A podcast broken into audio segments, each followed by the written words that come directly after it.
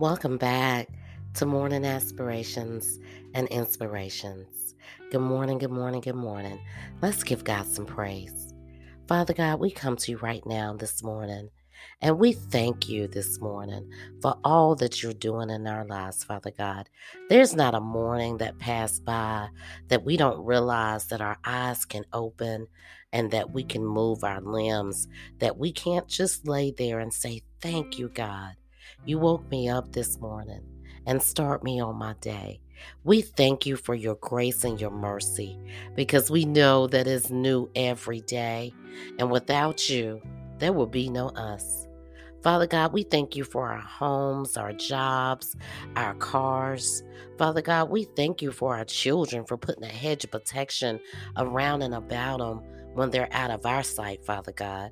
We thank you for putting a hedge of protection around us, Father God, when we know that we think that we know best for us.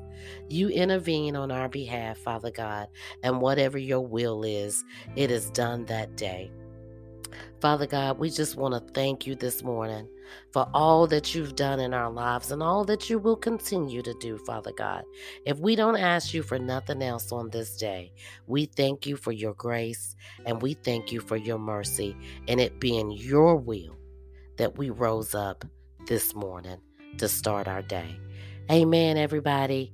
Amen. God is good all the time, and all the time, He is good.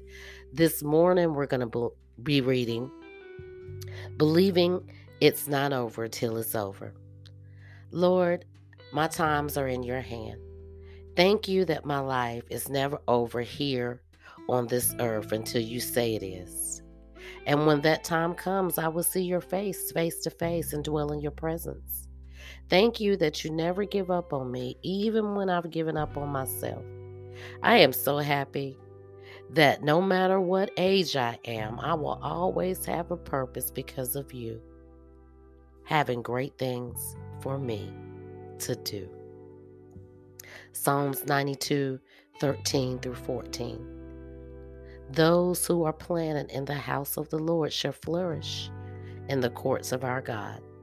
They shall still bear fruit in old age, they shall be fresh and flourishing. Guys, take that with you this morning. I hope you guys are having a blessed morning. I hope I was able to give you something to encourage you as well as encourage me. Let's keep each other lifted up in prayer today. And remember, a kind word goes a long way, but a hot meal goes even further. And if you can't do anything else for anybody today, thank the Lord that you was able to give a kind word. Peace and blessings until tomorrow morning.